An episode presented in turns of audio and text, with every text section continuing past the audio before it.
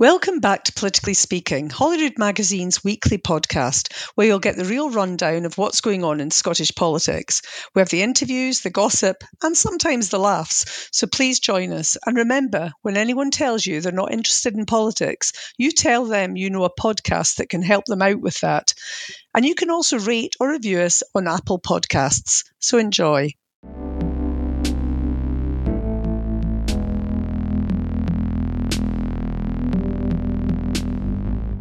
Hello and welcome to Politically Speaking, Holyrood Magazine's weekly look at the world of Scottish politics. I'm Chris Marshall, Deputy Editor of Holyrood, and on this edition of the podcast, we'll bring you an interview with Professor James Curran. An environmentalist and former chairman of the James Hutton Institute, Curran has also worked as a government reviewer of reports from the UN's Panel on Climate Change, the IPCC. This week, the IPCC gave its most dire warning yet on the climate crisis concluding that human activity is changing the planet in unprecedented and irreversible ways. Curran talks to Holyrood editor Mandy Rhodes about why we failed to heed the warnings about climate change and what we can now do to mitigate the worst effects. But first, I'm joined by journalists Andrew Learmonth and Louise Wilson to discuss the IPCC report and what else has been happening this week. Andrew, the report was uh, fairly stark. What, what exactly did it say? Yeah, it was very grim, Chris. It, it, basically said that climate change is not some abstract possibility, but it's here. We are living with it. We are living with climate change, and we, uh, humanity, are solely and entirely responsible. Um, that the rate of warning we've seen uh, has hasn't been seen in the preceding 100,000 years. You know, it's, it's happened since 1850. Um, uh, we've seen these sort of these these, these what it calls the hot extremes, the, the heat waves. They've become more frequent and more intense uh, since the 1950s. Um, you know, the, the, the heavy rain has also gone up as well. Um, you know, we, have seen the pictures. I'm sure we've all seen the pictures from uh, uh, Greece, from from the island of uh, Evia. Um, really startling. You know, the forest fires there and. Uh, just the, the, the picture of people on the ferry leaving what looked like some sort of hellscape for for yeah. want of a better word. Um, uh, and basically, we only really have a decade to keep the rise in temperature capped at 1.5 degrees Celsius. Uh, if we don't, then it looks like we're heading for two degrees, the consequences of which are, are really un- unthinkable. Um, we had uh, a former president of the, the Maldives, Mohammed Nasheed, basically saying that, you know, the, the, the world's lowest lying countries, which is the Mohammed, would be um, would be on the edge of extinction if we failed to sort of, you know, cap the rise in, in temperatures to, to 1.5 degrees. Um, uh, and that that cap, that 1.5 degrees, is almost inevitable now. Uh, the report sort of very makes clear. You know, there's so much CO2 already in the atmosphere. Um, you know, what things we might be able to do at the best case scenario is get up to 1.5 degrees, and then possibly then it'll go down to 1.4 degrees. But if we don't do that, then we could be at 4.4 degrees rise by 2080, mm-hmm. which is, you know, pretty, pretty horrible. Yeah. And I mean, you mentioned best case scenario. We've got the uh, COP26 climate change summit coming up in Glasgow in November. Are there, are there reasons to be optimistic ahead of that, that uh, the various government leaders attending will, will, will reach uh, an agreement at all? I mean, Yes, you'd hope so. You'd hope the startness of the IPPC, the IPCC report will will sort of you know will bring people together on this. Uh, uh, in that you know, we are facing almost extinction level events, um, uh, and the report is, is, is quite optimistic in that uh, in that it says that the the path out of this is quite clear. It's never been clearer. You know, uh, you know the, the idea the way we stop we cap temperature rises at 1.5 degrees is by the world hitting net zero emissions by uh, 2050. So net zero, uh, you know, just to, to, explain what that means, uh, you know, uh, is effectively that there's a balance. There's a balance between um, what carbon is emitted into the atmosphere and the carbon removed from it. So you know, we, we get there by by uh, cutting back on emissions from home, transport, agriculture, you know, cows and, and all that sort of stuff, and industry. Um, uh, and you know, uh, and then find other ways of you know of trying to absorb the uh, the, uh, the, the carbon dioxide. So it's it's you know it's it's I mean optimistic is possibly not the right word here, but there is there is a way of of of making things not so bad. Whether or not uh, world leaders grab the thistle here and do this, you know, who knows? We had Boris Johnson was in Scotland last week, and you know, I uh, had a press conference and I asked him about COP26, and he said that um, it was a press conference. It was overshadowed by other things, but but when we were talking about COP26, you know, he said that you know the, it's about UK government isn't going to this with an ambition that it can meet. You know, it's not going saying, right, we know we can do this, so let's make this our target. It's about going with the biggest ambition possible. So, you know, we hopefully those aren't just words. Hopefully that is what's going to happen. That we're going to go into come out of COP26 with with some pretty uh, um, big ambitions and pretty big targets and pretty big asks. Mm-hmm. Yeah, you mentioned that that, uh, that that visit was was overshadowed. I mean, it was overshadowed by comments that he made on climate change when he said that um, Margaret Thatcher had kind of got the ball rolling by closing a lot of uh, coal mines in the 1980s. I mean, what was yeah. the, what was the what was the reaction from from journalists on that uh, on that conference call when he said that? I mean, it was um, yes, it was about fourteen of us, and, and we'd been asking. You know, we I think we're about sort of five minutes into the press conference, and and and uh, we'd asked lots of different things about independence and and, and uh, you know Cambo and, and, stuff like that, um, mm-hmm. Cambo Oilfield, and uh, he'd managed to not say anything of any note at all. He uh, newsworthy. it was it was a masterclass in just sort of saying nothing. Um, you know, yeah. Uh, and then he sort of no one asked about Margaret Thatcher. So it was a question about, you know, when does he think the deadline for the transition away from oil and gas would be? And then suddenly he goes, well, you know, look what we did. Look what Margaret Thatcher did in the 80s. She she was ahead of the game. She's brought down UK's reliance on coal, um, which again isn't strictly true because she closed the, the, the, mines and then we just sort of imported cheap coal mm. from the other side of the world, which is probably worse. Uh, So yeah, yeah. And, and, you can imagine the reaction from from the mining communities uh, uh, was you know huge um, because we know we, we know that the mining communities you know many of them are still devastated mm. 30 years on from from when they were closed down. Yeah, I think it's fair to say reaction across the board was was fairly huge. Um, Louise, speaking of uh, fossil fuels, the, the, Scottish government is uh, facing growing pressure to oppose the, the uh, oil field at Cambo that uh, Andrew mentions. But is it actually their decision to make? Um, so no, not technically. Um, oil exploration licensing is reserved, which means it is a UK government decision. Um, that said, you know, having the Scottish government oppose it would be pretty symbolic, um, especially given that COP26 is being hosted in Glasgow.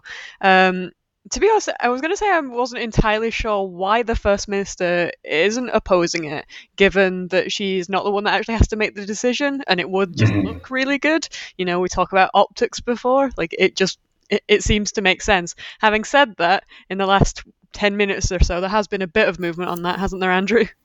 Yes, so the uh, the first minister has now written to the prime minister asking him to to reassess oil and gas licenses uh, where development has not yet started, and that would include the proposed uh, Cambo development uh, just uh, north of Shetland, isn't it? I think is it north of Shetland? Is that right?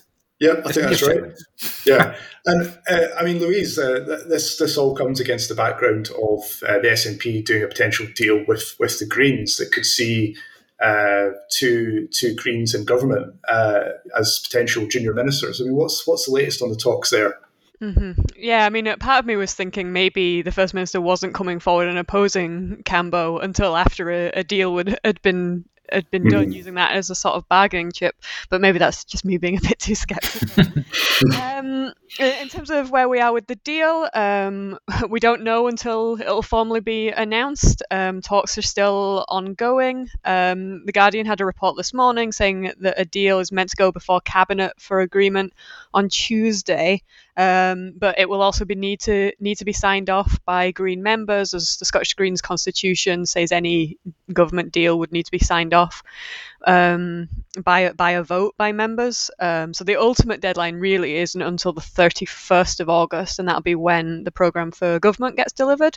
Um, but we're likely to hear something before then, um, I imagine, just just about the contents of it. Um, you mentioned there about having possible junior ministers.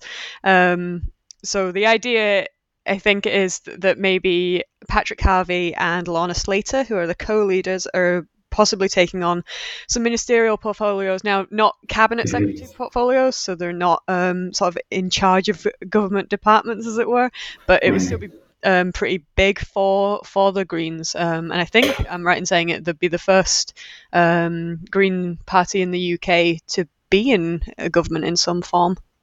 Okay, uh, so it looks like uh, the climate politics is, is likely to move front and centre in Scotland at least.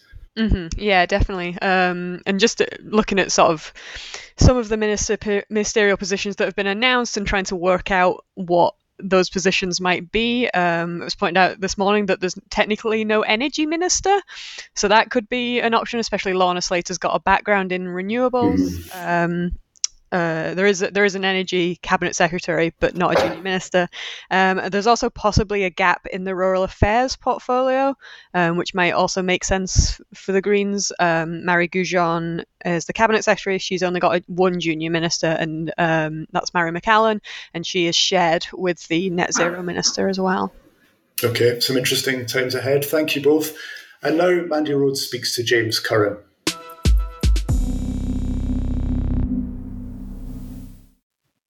James, I really thought about you this week when the IPCC report came out, and you know, a pretty stark warning again, saying code red for humanity.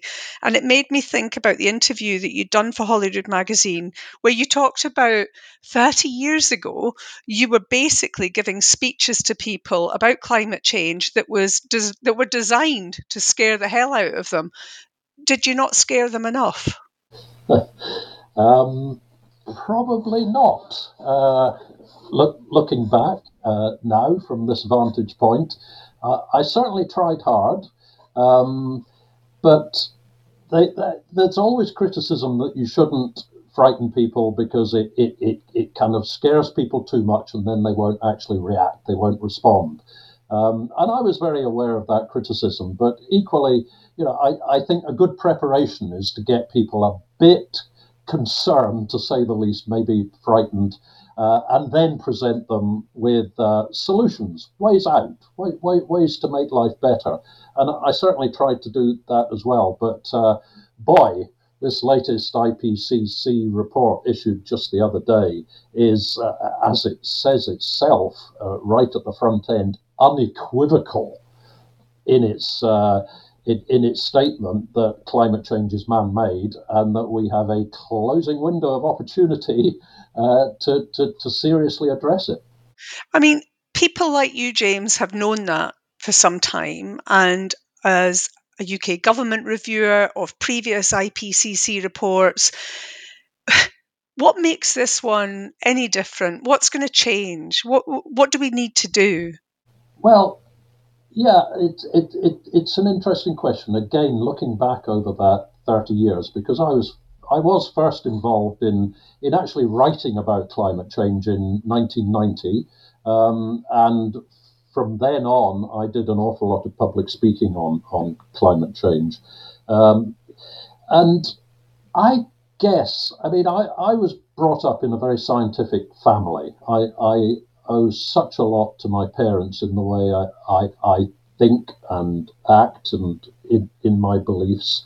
Uh, and I do remain eternally optimistic that we will address climate change. It, it, we, we may address it just a little bit later than would be ideal, but we will. And we, and we have this 30 year window right now, uh, which is a tiny uh, window of opportunity in the Im- immense kind of panoply of human history to, uh, to undertake what, what is a pretty Herculean task and uh, to stand up like heroes and actually address climate change and, and make the world better for us all. And I do believe uh, in the rationality of society. Uh, sometimes that belief gets shaken, I guess.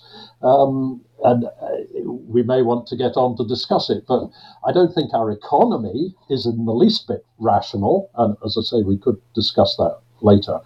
But uh, I, I, think the, the, the world at large will move towards taking a rational decision. And why hasn't that happened quicker? Well, different people we know have different learning styles. My learning style, and as I said earlier, probably from my kind of background, is to understand the theory first. I, I always like to, to hear the underpinning evidence, the science, the knowledge, uh, the theory. Uh, but an awful lot of people like to learn by seeing and doing and experiencing. And I think the more and more that we see the horrors unfolding around the world of the impacts of climate change, and we see them also here at home in, in Scotland, then people will begin to shift their views and they'll overcome what has been a considerable uh, period of undermining of the science, quite frankly, by vested interests. Um, and society in general, civic society, will come to a rational uh, conclusion, and that will begin move us towards the tipping point, both socially and financially, and as a result of that, politically. I want to come back to, to, so many things that you've said in there, particularly around your family and why science might be just a genetic thing in your family. But yeah. can I just, I mean, those of us that were around 30 years ago, and you and I were, and you were giving the speeches, a lot of people that were involved in the climate change movement, and I guess it wasn't really called that at that time back then, were seen as cranks, were seen as people just shouting at the sky. And it's almost the cultural shift has put that into reverse. The people that are shouting at the sky are now seen as the cranks, and climate change um, scientists and believers and people that want to make a change are seen as the mainstream. That's been quite a major shift.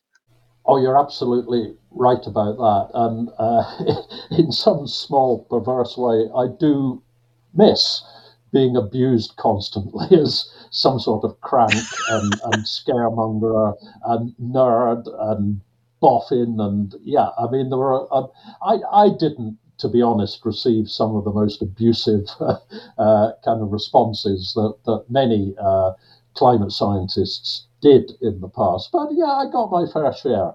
And i kind of miss it now to be honest uh, so yeah, I mean that's just one small symptom of a, a pretty substantial change in in popular opinion and popular understanding, and, and all, all the opinion surveys are beginning to show that that that, that the majority of people now want to see our, uh, our our government systems making much deeper and much more rapid change. And I guess for me, it's interesting to see that it's been that younger generation that were not around 30 years ago when you were shouting at people about all of this or trying to scare the pants off them. It's those people that are young now, like Greta Thunberg, that look at the world and, and probably wonder why on earth we allowed it to get to this position. Oh yeah, I mean she she's amazing, isn't she? Uh, what what a great performer, but based on a very deep knowledge as well. I have huge respect for her ability uh, to be able to get messages across. And it, of course, it's great to see the younger generation take, taking up the, uh, the, the challenge like that. It's fantastic. But but equally, um, you know, it's my generation have really created this problem, and we've created it. Well, there's been a long history of, of bad environmental behaviours, but uh, my generation is perhaps particularly to blame because we didn't respond to it quick enough. Uh, so, you know, we really must uh, rise to the challenge being presented by the younger generation and make sure that they have a safe and secure world to live in throughout their lifetimes and beyond. You you referred to your family back then, and it'd be good to just explore some of that about why science and the way you think is completely rooted in probably your father's experiences more than anything. Is that the case?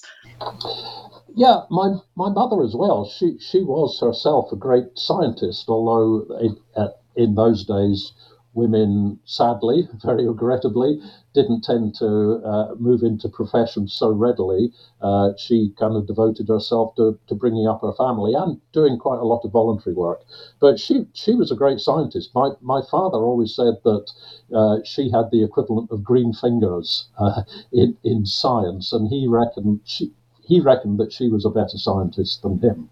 So together, you know, I, I, inherited something. I don't know whether it's genetic or just the environment I was brought up in, but just instinctively, I think from a very young age, I I, I, I look at everything in a very scientific way. I, I, I, I ask questions. I want to see the underlying evidence. I want to see how the, the structure of thinking fits around a, a particular problem. But then I was probably brought up in a in a kind of golden age of science when science was going to answer all the problems of mankind, and I still deeply believe it has that potential, even though you know the the results of scientific endeavor have sometimes been uh, badly badly deployed and have been abused, but the the the, the, the the philosophy of the scientific approach is is absolutely invaluable to, to, to our happy future.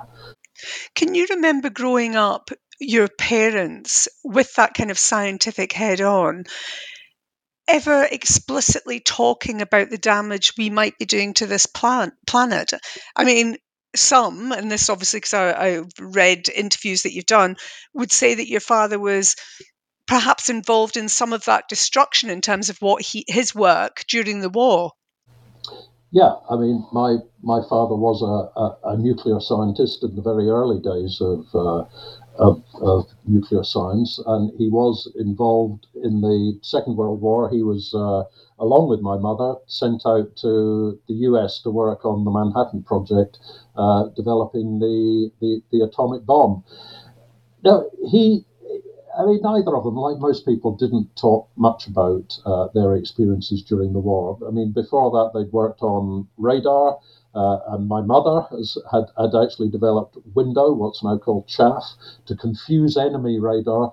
Uh, you've got to think about the situation they were in. It, was a it, it was a race with uh, German uh, science and technology to develop these uh, these defense and aggressive weapons uh, or, or, you know the Allies could certainly have lost uh, the Second World War. So you know, looking at, at it from that point of view, he personally never had any regrets of, of what they'd done. And, and he, after the war, was actually approached by uh, some, some people who'd been uh, in prisoner of war camps in Japan and said, look, you know, don't, don't ever feel guilt about dropping the bomb because we know we would have died in those camps if it hadn't been for for the bomb. And you know, Japan did have opportunities to capitulate earlier than they actually did, which I think shows how how aggressive they were in in pursuing that war to some extremely nasty and, and bitter end. So no, they in, in those days, as I say, it, it maybe was a kind of golden era for science. Maybe that that that that was uh, uh, misplaced that that belief in science, um, but uh, they they never uh, had any doubts about the value of science in, in their day. I guess it's just that um, realization that science can be used for good and bad. absolutely. I mean, science is, is about uh, developing the, the knowledge and the evidence. It's a very creative pursuit as well. You need to you, you, you need to hypothesize, and then the, the difference between science and, and the arts and the humanities is that you then test that hypothesis. Um, so it's a very creative uh, uh, uh discipline.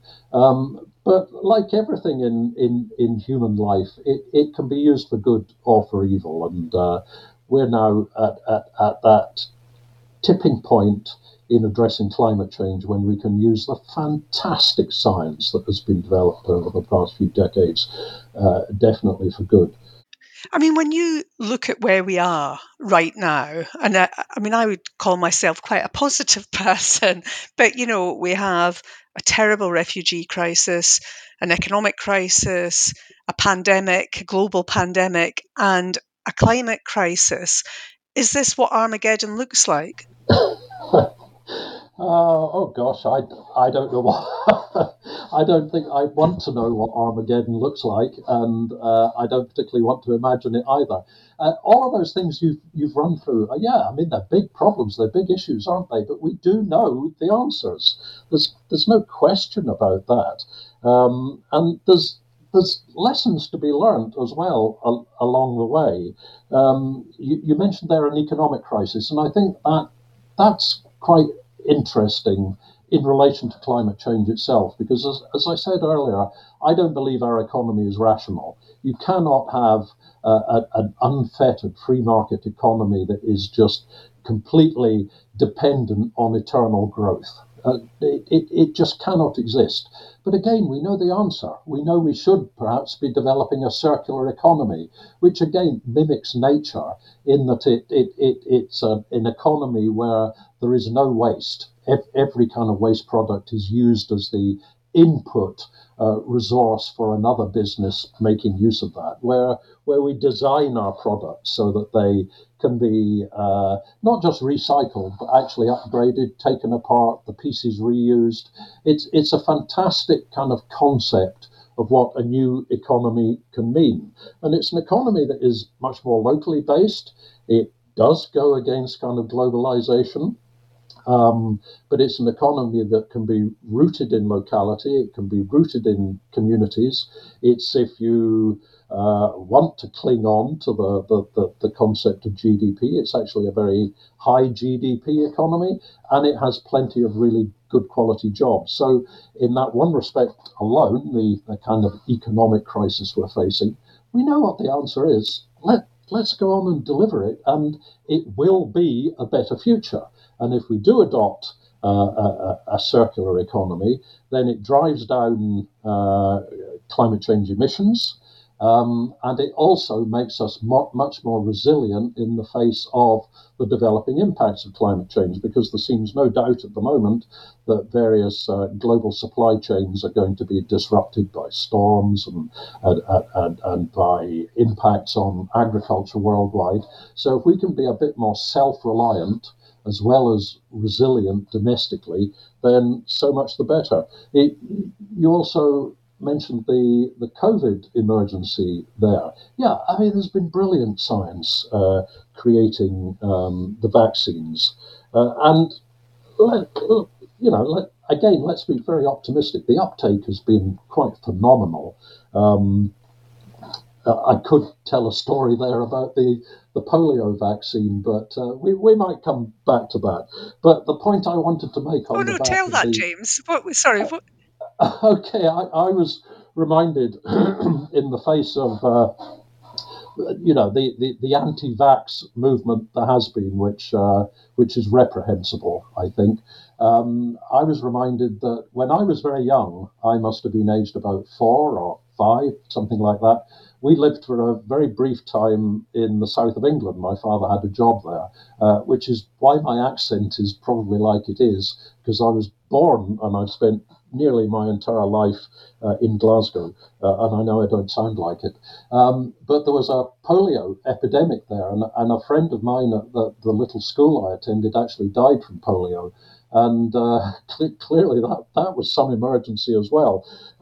Because of the links my parents had to America, where they'd just approved the Salk vaccine for polio, he managed to get uh, a, a, a, polio vaccine sent across. And he found, and I'm not going to say who it was, but he did find a, a, family GP friend who said, Well, as long as I can uh, vaccinate my children as well, I'll vaccinate uh, all of your children. So I can remember it to this day, and I was very young, going to this uh, doctor's house in the middle of the night and being vaccinated illegally uh, with the polio vaccine uh, brought across from from the US, and that vaccination mark, because the old polio vaccine lives, leaves a, a mark on your skin, is actually on my almost on my shoulder blade because he wanted to put it there so that it would be hidden and wouldn't be seen if I was wearing a t-shirt.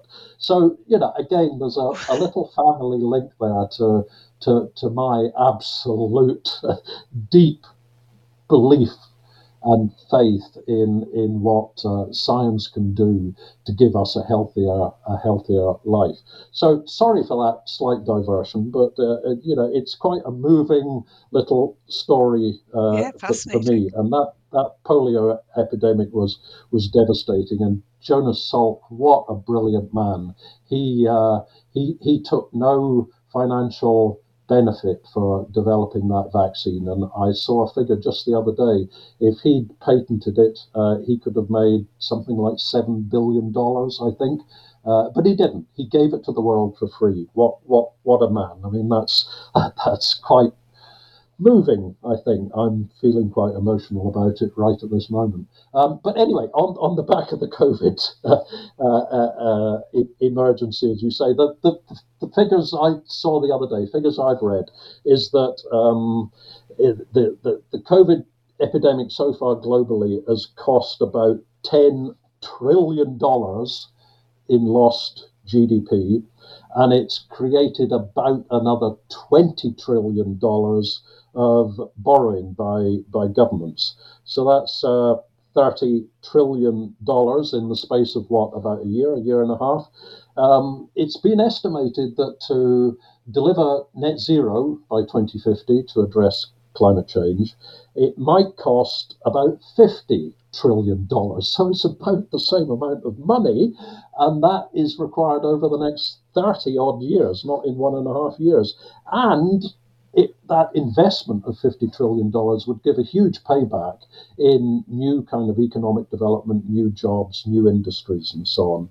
Um, so, you know, the lesson to me, and I'm sure to many others from the COVID emergency, is there's really nowhere to hide for our uh, governments worldwide now. We, we've seen what they can do in response to the pandemic, and great that they did it. They can do the same for the climate change emergency. I found your polio story fascinating because I think at the end of the day, science and our understanding and our belief and how we follow it often comes down to individual stories. And I guess I could counter you with saying my mum was offered thalidomide as a, a, a, drug to take for her morning sickness with my sister, my elder sister, but yeah. my mum just didn't fancy taking it. So thank God she didn't take it. But there were lessons obviously learned. I come from a family of pharmacists and nurses and doctors and midwives. Um, and that, that that that's a positive story from her point of view. I also had my son in '97 as the whole MMR um, issue was exploding with Andrew Wakefield's research, and I have to say, as someone that would always be vaccinated against anything that I think is a public health emergency, I, I absolutely hesitated, um, and luckily he was able to get three single vaccines because we were living in London at the time and they were available. But I look back on that time and think I would I would have been seen as a vaccine skeptic, which um, frightens me now because I was reliant on what was being said by a scientist. Yeah, Andy, I can completely understand that, and and we had our son round about the time of the MMR scandal as well. Um, and, and, it turns out to have been a scandal, doesn't it? Because that particular scientist yeah. was yeah. was in the pay of certain vested interests, and as a as an ex environmental regulator, I know about vested interests, and uh, that that was such a terrible and under, undermining story. Um, but you know, we, we we might get onto the issue of, of leadership and public leadership and so on. Uh, mistakes are made. None none of us is perfect. We're all human. Um, I I thoroughly abhor vested interests that go out of their way to to distort uh, and to mislead. But uh, you know, mistakes can also be made, and I think part of uh, good public leadership, which you know the, the model I love is authentic leadership, is being very open and honest about your mistakes, putting your hands up, learning from it, and not just learning, but actually acting on that learning for the future and I guess that naturally takes us into the, the things we can learn from this pandemic. I mean, yesterday I was interviewing Jason Leitch, um, who's obviously been quite central to the way Scotland has responded or been led uh, around the pandemic. And he was he, he's very open in saying we didn't we don't know all the answers. We were learning as we were going along. But but our big theme of that interview yesterday was about following the science. Do you think that follow the science phraseology became more than just a, a, a, phrase to throw out there. Do you do you believe that the politicians were following the science? Yeah, well, as, as far as I'm able to tell, uh, yes. Um, not not in some countries, perhaps, but as far as I'm able to tell, here uh, in the UK, generally, there was a, a following of the scientific advice. But but that's all it is. I mean, I, I before I retired, I, I was chief executive of uh, Scottish Environment Protection Agency, uh, which is is the um, Scottish government advisor on environmental science, if you like. And we we took that role very seriously. But in that role, you are only offering advice. And I always fully respected that politicians have a, a much wider kind of scope. Uh, uh, they have many other balancing interests that they need to take into account. And I always felt entirely comfortable as long as our scientific advice was listened to, seriously listened to, uh, and, and, taken on board. Um, that was all you could ask for. That there are other issues that, that they needed to take account of as as as politicians. Um, yeah, I, am sure Jason would be saying the same thing. He's such a brilliant communicator. Um, but science always has a degree of uncertainty attached to it. Uh, and as scientists, you know, I, I think we're perfectly comfortable with that because we, we know how that works. Uh, and it's been the same uh, with climate change science uh, until this latest re- re- report, which, which, now uses the phrase unequivocal. But around a lot of the detail, even in that latest IPCC report, there still is a lot of uncertainty in, in, in certain kind of uh, planetary processes and how they're going to change under the impacts of climate change. Uh, I've always felt very comfortable with uncertainty. In fact, it makes me suspicious when something appears too certain. Uh, but politicians find that hard to handle. Uh, they they like certainty, uh, and I think that's a pity. that's a, a, failing of our political system. I think it shows an immaturity in our political system. We need more honesty that uh, decisions are being made in, in, in the face of uncertainty. Um, we, we, we need, therefore, to make those decisions knowing that they might go wrong, knowing that we're maybe having to experiment to some extent. And, and if it turns out to be a decision that needs to be modified, then we'll be honest about that and, and we'll admit the error and, and we'll change the decision and, and make a better decision. So I, I, I would hope we can gradually move towards a, a more mature kind of demo- democratic system that allows for that in future. Um, and it's going to be needed with climate change, even if we are now absolutely certain that climate change is man made. Uh, we, we will undoubtedly be making decisions in the future uh, on the basis of, well, this is our best knowledge at this particular time. This is the best route we can take, but we may have to we, we may have to change that in future.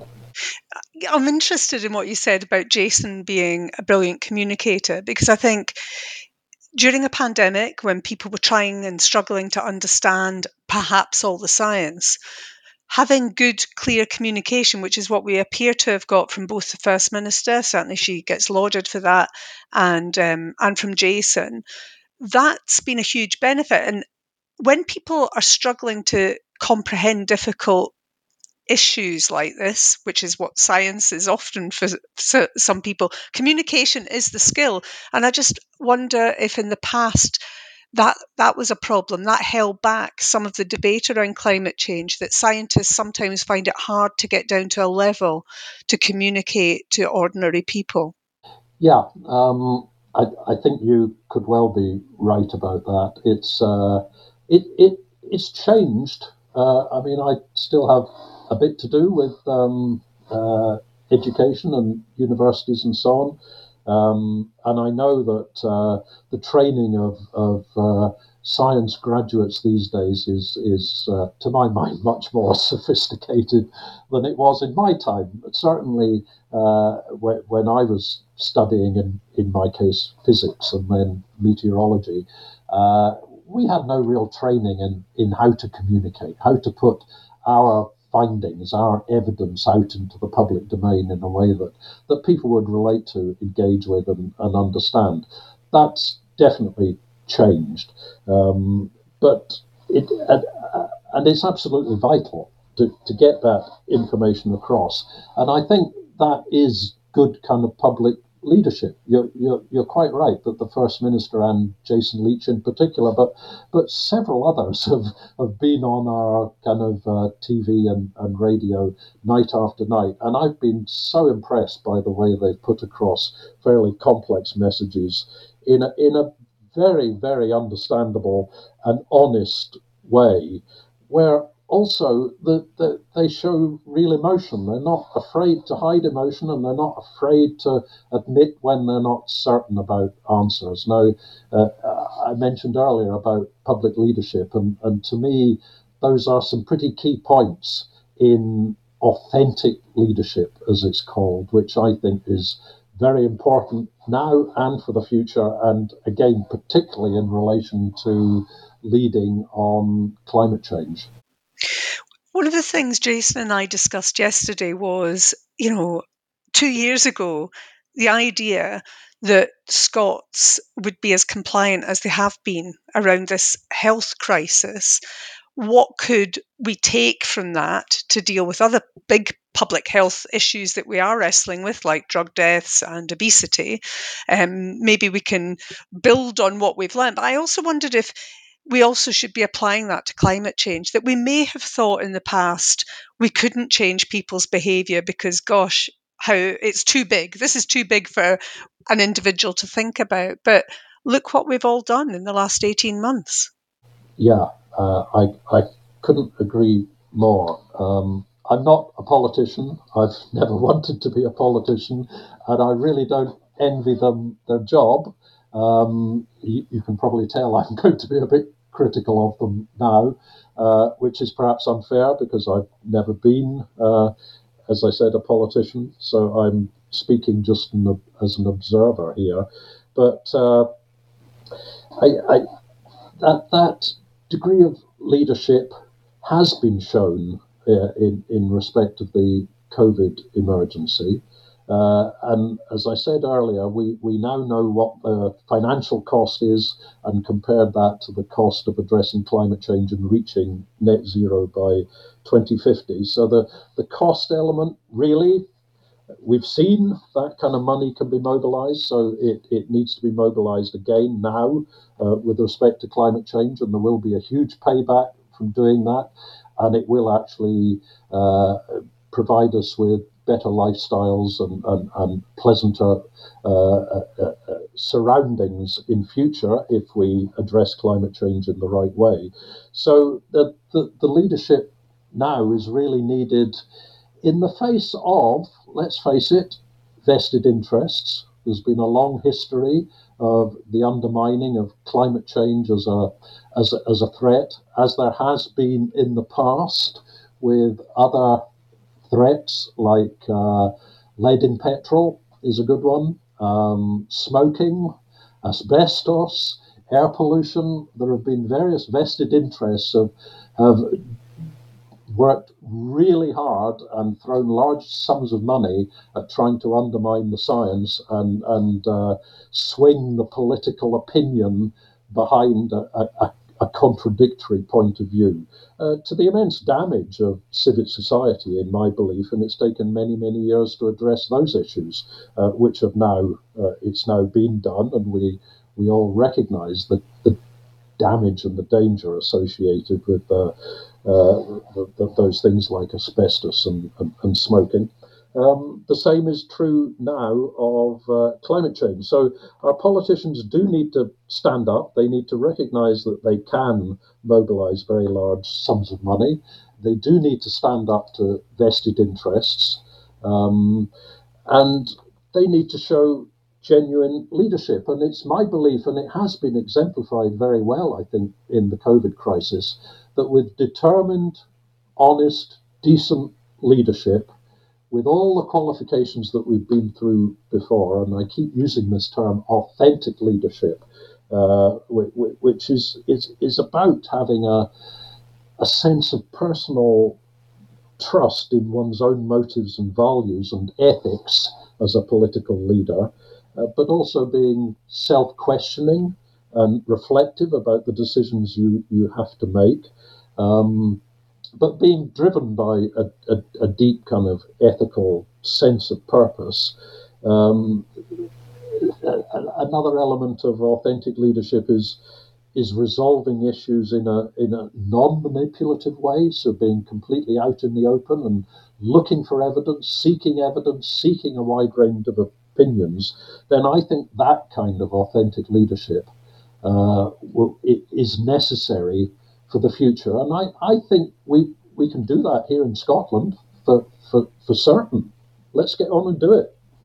The obvious question is do you think our First Minister has authentic leadership? I, I again, I, I don't know. I'm, I'm an observer uh, uh, along with most of the rest of us. I, I think she certainly shows all those signs to me. I've seen her on TV being uh, driven by uh, her, her, own instincts, her own motives, and uh, her own values and ethics.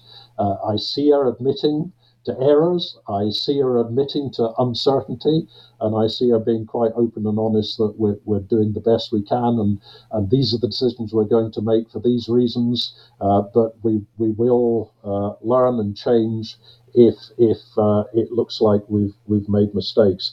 Those are some pretty key elements of uh, authentic leadership. Um, and I'm not being political about any of that. I'm, I'm just just expressing my sense of, of uh, her as a as a first minister and as a leader.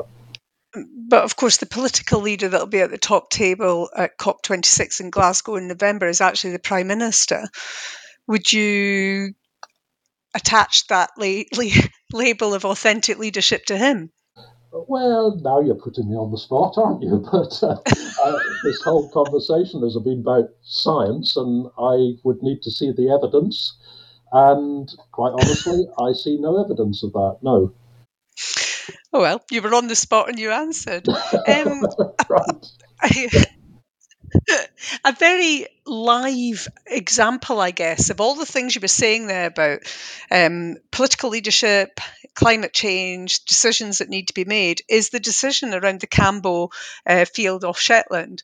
Um, so it's uh, for me, it felt very ironic. I'm sure it did to you that the IPCC report comes out in the same week that people are discussing whether or not there should be further exploration around fossil fuel. Yeah, uh, and I think the IPCC report and other documents, uh, I'll mention just in a moment, give us some guidance on this, which I'm sure is a difficult decision for politicians uh, because they will be uh, heavily put upon by various vested interests. They'll be worried about an uncertain future. Um, so, again, I am genuinely feeling sympathy for our political leaders, but they must be guided by their own values and, and, and ethics. Um, and they must be, as I said earlier, non manipulative in their decision making. So let's see it all out in the open. But uh, the IPCC report, as I've said a couple of times now, is unequivocal uh, in its conclusion that climate change is man made. And on the back of that, the the UN Secretary General, Antonio Guterres, he, he said this IPCC report, quote, uh, I think I'm getting this right, must sound a death knell for fossil fuels. Um, quite a strong uh, uh, uh, quotation there from him. Uh, and, and coincidentally, the um, International Energy uh, Agency uh, some months before the release of the IPCC report, uh, stated that uh, for a global net zero pathway, uh, reaching net zero uh, globally in 2050, there should be no new oil and gas fields approved for development. So, taking that as guidance, uh, these guys have done a fantastic uh, sifting of the evidence. they've uh, both of them, uh, the IPCC, the UN, and the IEA, have uh, gone to great lengths to, to, to, to, validate their their findings, summed up in those two quotes. Um, the you know, we need to take that evidence very, very seriously. And, and, and, and the hit list needs to be coal. Let's, let, let's get rid of coal first next comes oil, after that comes gas. So, you know, my conclusion is no, we cannot allow the Cambo oil field to go ahead. What's your view on nuclear energy, James? Yeah, um, years ago, I, I wasn't particularly opposed to it um, because it, it's very low carbon. It's not zero carbon, but it's very low carbon. And when you're developing large amounts of intermittent uh, renewables, uh, when the sun shines, when the wind blows, you can generate large amounts of renewables. Um, there are potentially gaps in that uh, delivery, that, that generation. Um, and you need to fill those gaps somehow. And in order to stabilize the, the national grid, to keep its its frequency 50 hertz, 50 cycles per second stable, you, you need a kind of bedrock of, of solid, dependable generation. So some years ago, I used to think, yeah, we could probably um, tolerate, might be the appropriate phrase, a certain amount of nuclear generation. I've moved away from that now, and I, I, I wouldn't advocate nuclear generation at all. Um, you know, the, the, the technology is pretty safe, really. There, there are a lot of nuclear generators around the world. There have been some horrific accidents, but that's the same for almost any in, industrial um, uh, endeavor we pursue. But it, it's the the, the, the, the, storing and disposal of the waste seems to be an insurmountable problem. We have no solution even on the horizon for that. So it, it by by that measure alone, it is unsustainable. So you might ask, well, what's the alternative? The alternative is we're rapidly developing means of storing uh, renewably generated electricity. Batteries, huge batteries, are becoming more and more uh, technically feasible uh, more and more common and cheaper and cheaper. And there's a lot of research going into new uh, types of battery. Uh, we have huge um, electricity interconnectors now across Europe. So if the sun isn't out or the wind isn't blowing here in Scotland, we can connect to England and across the North Sea to Scandinavia and across the Channel into mainland Europe, so we can swap electricity around. And uh, as evidenced in Orkney just very recently, we're beginning rapidly to develop um, tidal power generation, which is highly, highly dependable. You can predict it decades ahead. It, it follows the tidal cycle. So again, that, that can provide us with a kind of uh, underpinning bedrock power generation that stabilizes the grid and, and can fill in the gaps in more intermittent renewable power generation. So at this moment, I would think, no, we don't need nuclear generation. We should be piling money into all these other alternatives and, and developing all of them as rapidly as we possibly can. I'm, I'm conscious as well as we speak that we, we are talking about big concepts and people often feel overwhelmed by all of this and the idea that what can I do that's going to actually make a change. And I was interested in the work you did for uh, the Isle of Man on their climate change action plan, where and the idea that you take a community and basically try to get the whole community involved in in making that change. I mean, that's something surely that Scotland, again, building, I guess, on what we've done during the pandemic, could get behind. Yeah, and I, I think Scotland's been trying pretty hard at that. You can you can always do more. And certainly, I mean, I was only advising the Isle of Man government, uh, uh, uh and I wrote a, a, a report for them, uh, kind of providing options to, to reach net zero in 2050, which was their uh, political commitment, which came from their chief minister, as they call it. Um, and certainly in that report, I, I recommended very, very strongly that the, the whole community needs to be part of that uh, journey towards net zero. And I, I think the Isle of Man has been working pretty hard at that, and uh, we, will see how that develops in, in the future. So it it's important, you know. I, again, I reflect back on something that my wife and I did. We both gave up our professional careers for a, a while, and we actually opened up a, uh, an environmental store and cafe right in the city centre of Glasgow. For we ran it for a couple of years and then sold it on. But at the time, it was a completely new kind of business model. Looking back at it now, you know, I, I, I loved what we did, uh, and it was such a fantastic experience. But boy, was it exhausting.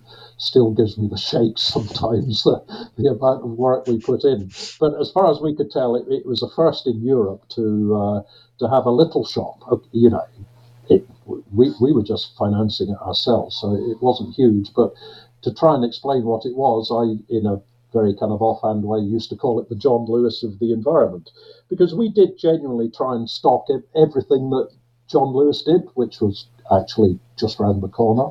We were right in the heart of the city centre. So we tried to stock everything for, for, for the household, uh, but we would choose the one item that was best for the environment. Like uh, we even stocked a, a, tumble dryer, which might be anathema to, to some environmentalists. But you know, let's face it, if if you're living in a Glasgow tenement and, and have a baby and you need to wash nappies and so on, what are you going to do? You have to have a tumble dryer. Um, so we we sourced the world's most efficient tumble dryer, which also happened happily, to be uh, manufactured in Yorkshire. So, you know, a really, really top-notch sustainable product. So that was the tumble dryer we we uh, stocked in the shop. And we also had a, a, a 100% organic cafe attached to it. And, and we tried to tell a story in the cafe, um, a, a system based actually on the Nike shop in New York, which I remember visiting years ago. And its kind of design features and so on were fabulous because about every quarter of an hour down a completely white atrium in that store in the heart of New York, a huge screen would descend, the lights would dim, some quite kind of uh, captivating music would come on, and then then uh, projected onto the screen would be pictures of athletes and so on doing amazing things, but of course wearing Nike products. Um, so we, we in a very tidy way tried to do the same in, in our cafe, projecting on the wall pictures of uh, environmental catastrophe, but also pictures of how fantastic our global environment is, uh, and little embedded messages about what each one of us uh, can actually do about the environment. Um, and the, the, the most moving thing was that the customers we used to get in there were, were so enthusiastic about the kind of stuff that we stocked and, and what, what they could individually do to, to improve their environmental performance at, at, the personal level. And it was truly inspiring, having worked all my life and then subsequently in the, the public sector in the environmental movement. It was just wonderful being exposed to these people who, who gave you such a sense of, of commitment and enthusiasm and dedication to improving the environment around us and, and making for a better world in future. Um, but the the, one interesting uh, aspect is that uh, WWF, uh, whom I used to do a bit for in, in, in a voluntary sense, um, uh, you, you can do the, use their online tool to estimate your environmental impact, your environmental footprint, and so on, which is an interesting thing to do in itself. But they always reckon that uh, to, to, to get to true sustainability, um, half of that change we can deliver through our own personal behaviours and choices. The other half absolutely needs government uh, to make policy and fiscal and economic changes. So, you know, it's a shared responsibility between each and every one of us, but government shown the appropriate leadership as well. So, you know, there's a strong message there that we're all in this together. Well, the key message from government, UK government, seemed to be about your dishwasher last week. well, yeah, perhaps the less said about that. And and just finally, James, I mean, because you always come across as such an optimist, eh, eh, you know, having worked in what could really grind you down, uh, really. Um, are you optimistic about what might happen in Glasgow in November with COP26? Are you optimistic that we we will come through this, that we the planet will be saved? Oh, absolutely. Yeah. Ever the optimist. Some might say naive optimist, but uh, no, I, I, I, will ne- I'll never change my belief, absolute belief that we we will rise to the challenge. Um, as I said, I think right near the beginning, we, we may be a little late. We may just be diving through the door as it's closing, but but we will definitely do it. I mean, I I've, I had a long career in environmental regulation, which I loved, by the way. Um, as as I said, I'm used to challenging vested interests, and occasionally you lose a battle but there's absolutely no doubt. and you know, regulation is important. The great thing about regulation, uh, which various governments have had, uh, you know, um, doubts about, to put it mildly, uh, and there's been uh, um, deregulatory uh, efforts over the years. The great thing about regulation is you can bring it in quickly and it drives change very, very rapidly. And actually business doesn't mind regulation because it creates a level playing field and it creates certainty for investment in new technologies and, and new products and new, new procedures and techniques. Uh, it's been proven over over again that environmental regulation drives innovation and creativity. So I'm a, I'm a great believer in in regulation, uh, which, which is a, another facet of strong leadership. So, you know, I think coming out of COP26 in Glasgow will be a reaffirmation of that kind of regulatory approach. In this case, it needs to be absolutely global, absolutely comprehensive, uh, so that we we all know that together, all those 195 nations together are tackling this problem, helping each other through it, and we will do it.